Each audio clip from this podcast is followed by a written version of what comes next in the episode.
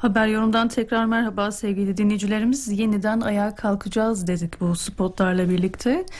Psikolojimiz var dedik burada biraz da yıprandı ve bunu tamir etmek için de bir zamana ihtiyacımız var ve hızlı da bununla ilgili hangi önlemleri alabiliriz? Biraz da bu hususları konuşmak istiyoruz ikinci bölümde. Deprem sonrası travmalar, ve bu travma ile başa çıkma yöntemlerini konuşacağız. Psikiyatri uzmanı Doktor Erman Şentürk telefon attığımızda. Sayın Şentürk merhaba. Merhabalar nasılsınız? Teşekkür ederiz Erman Bey. Bu dönemde bu sözü söylemek bile çok zor oluyor değil mi? Nasılsınız, iyi misiniz suallerini sormak bile çok zor oluyor. Dileriz evet. daha iyi olacağız hep birlikte. E, arzumuz bu yönde. Evet. Çok zorlu bir süreç. Tüm milletimizin başı sağ olsun. Ee, gerçekten belki de tarihteki en zorlandığımız dönemlerden biriyle karşı karşıyayız. Ee, ama bunu da atlatacağımızı düşünüyorum ben bir şekilde.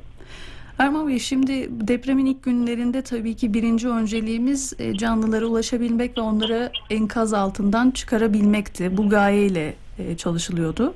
Ama hemen kısa süre içerisinde de bölgeye psikolojik anlamda destek verebilecek uzmanlar da sevk edilmeye başladı ki keza çok büyük bir e, travmanın öncüleri var bu noktada. Uzakta dahi izleyenler e, açıkçası bunun bir yönde parçası oluyorlar takip ederken. Çok kolay olmuyor. Çünkü bir dakika böyle bu ilginizi ayırdığınızda e, kendinizi suçlu hissedebiliyorsunuz ister istemez. Kısacık bir tebessüm etseniz arkasında buruk bir acı var buna hakkım yok şeklinde. Bunlar tabii normal geçişlerdir diye tahmin ediyorum ama sizden esas dinlemek isteriz. Biz deprem sonrasında bir travma var. Birinci öncelikle bu depremi yaşayan kişileri belki öncüleyerek başlamalıyız. Nasıl bir süreç bizi bekliyor ne dersiniz? Ee, şöyle diyebiliriz. Öncelikle ruhsal travmaya yol açan olayları e, sıralandırdığımız zaman doğal afetler tabii ki deprem, sel, yangın gibi doğal afetler bunun en başında geliyorlar.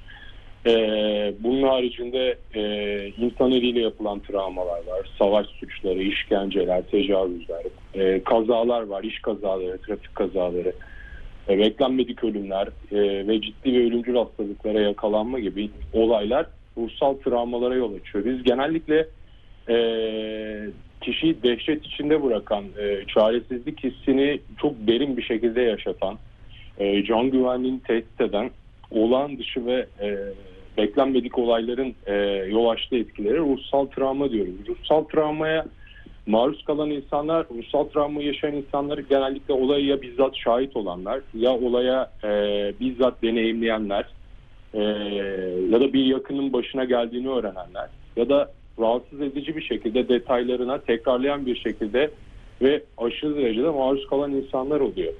Tabii ki bizim toplumumuzda e, ruhsal travmaya yol açan olayları çok sık şekilde gözlemliyoruz. E, araştırmalar her iki kişiden birinin e, biraz önce saydığım olaylarla hayatında en az bir kere karşılaştığını gösteriyor. Ki bu çok ciddi bir oran baktığınız zaman. Ne yazık ki bu coğrafyanın bir gerçeği olan deprem de bunun en zorlu örneklerinden bir tanesi.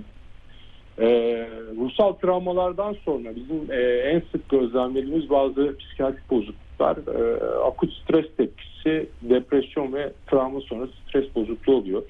Dilerseniz bunları biraz açabilirim. lütfen buyurun. E, deprem sonrası erken dönemde e, aslına bakılırsa birçok kişide akut stres tepkisi adını verdiğimiz ve e, etkisi genellikle bir ay içinde azalarak kaybolan bir takım böyle duygusal, bilişsel, e, davranışsal e, ve e, bedensel bir dizi belirtiler gözlemleyebiliyoruz. Çok yaygın bir şekilde gözlemliyoruz. E, işte bilişsel olarak sürekli e, travmatik olayı düşünme, e, odaklanmada e, zorlanma, dalgınlık, unutkanlık, kafa karışıklığı ve karar vermede güçlük gibi bazı belirtiler gözlemliyoruz. Duygusal tepkiler arasında e, aşırı bir huzursuzluk hali, e, gerginlik, e, üzüntü, duygusal olarak donukluk, e, huzursuzluk, suçluluk duyguları, umutsuzluk ve yalnız hissetme gibi bazı belirtiler karşımıza e, çok sık şekilde çıkıyor. E, davranışsal olarak, sosyal olarak e, ağlama atakları, e, çevreden uzaklaşma, biraz içe kapanma, zaman zaman ortaya çıkan tahammülsüzlük ve agresyon, e, yaşananları deneyimlediklerini sürekli anlatma isteği ki anlatarak bu acıyı biraz daha hafifletme çabası, e, hatıraları canlandıran yerlerden e, uzak kalmak isteme, etkinliklerden kaçınma, e, alkol, sigara kullanımında artış gibi bazı davranışsal e, ve sosyal tepkileri gözlemleyebiliyoruz. Bedensel olarak da irkilme, e, çarpıntı, her an kötü bir şey olacak hissi, yeniden o anın yaşanabileceği düşüncesi, uykuya dalmakta e, güçlük, e, rahatsız eden rüyalar, kabuslar, bir takım iştah değişiklikleri, e, hareketlilikte e, azalma gibi bazı bedensel belirtileri gözlemleyebiliyoruz. Erman Bey şimdi mesela bu hafta okulların açıldığı bir haftaydı. Bölgedeki çok sayıdaki öğrencimiz de diğer illere, istedikleri illerin okullarına nakledildiler ve bu haftada öğrencilerimiz eğitimlerine başladı. Şimdi onlar da o çocuk eğitim dönemindeki gençlerimiz de bu travmanın bir noktasında payını aldılar ne yazık ki hiç istemediğimiz şekilde ama arzu ediyoruz ki, diliyoruz ki, umut ediyoruz ki e, tamir olacak bu okul yollarında. E, bir eğitimle, arkadaşlarıyla, bir sosyal çevrenin değişmesiyle, gündeminin değişmesiyle o ruhlarının tamir olmasını e, umuyoruz, diliyoruz. Yetişkinler için de böyle bir ortamların sağlanması mı iyi olabilir dersiniz? Yani böyle en azından e, uzmanlar bu yönde mi tavsiyelerde bulunur? Biraz daha gündemlerini farklı taraflara yöneltebilecek veya daha üretime, yeniden e, memnun olabileceği alanları açabilecek, farklı sohbet ortamlarında e, faal olabilecek bir etkenlik, bir aktiflik ortamların yaratılması mı çözer dersiniz? Yani şöyle diyebiliriz. Ee, bir kere bu akıt dönemde hani e, bir psikiyatri uzmanı önermediği takdirde e, psikiyatrik destek ya yani psikiyatrik ilaç kullanımından kaçınılması gerekiyor. Hatta bu akıt dönemde yani ilk bir ay bu terapi de önerilmiyor.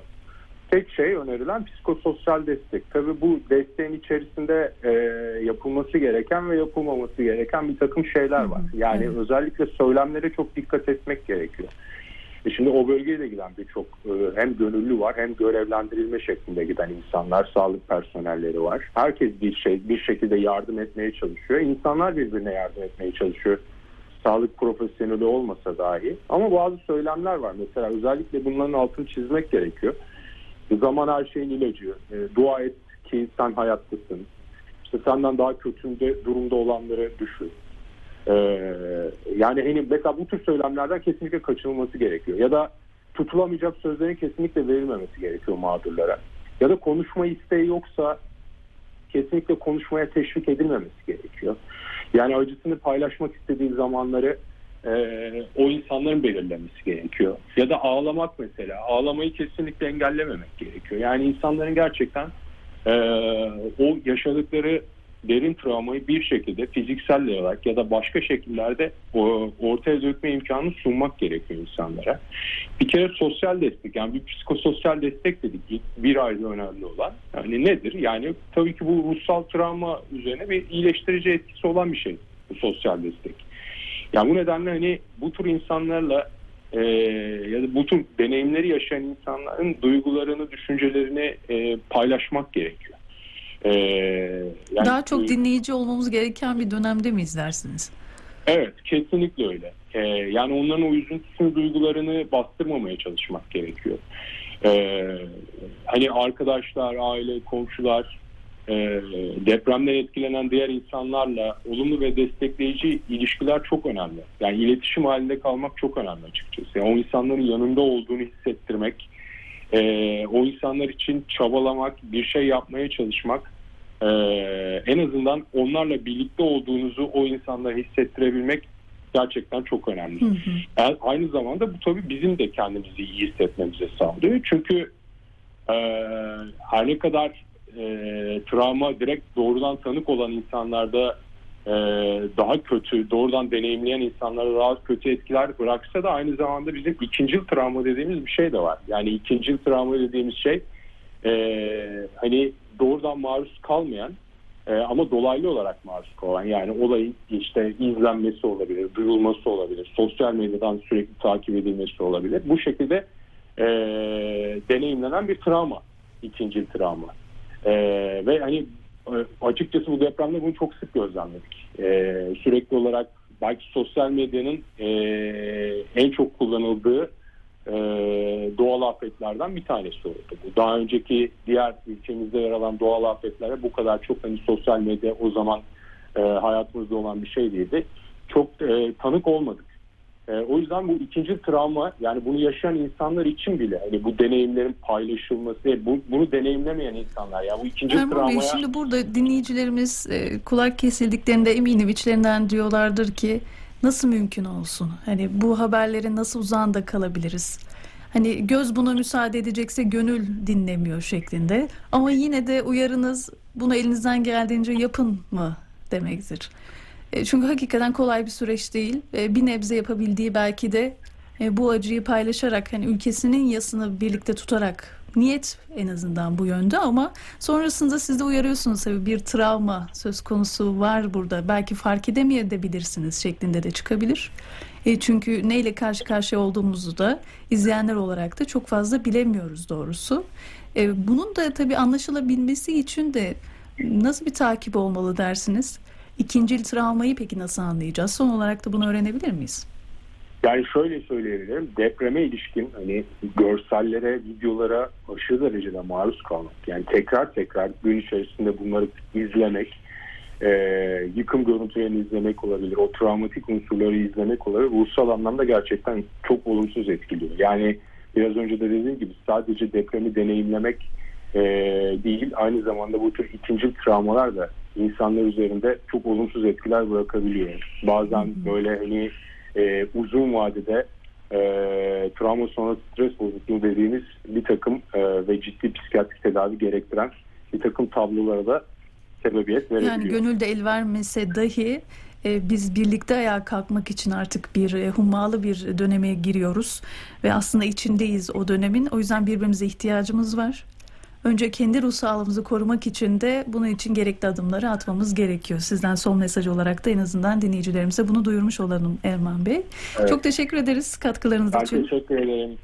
İyi yayınlar diliyorum. Psikiyatri uzmanı Doktor Erman Şentürk bizlerle birlikteydi. Deprem sonrası travmalar ve travmayla başa çıkma yöntemlerini konuştuk.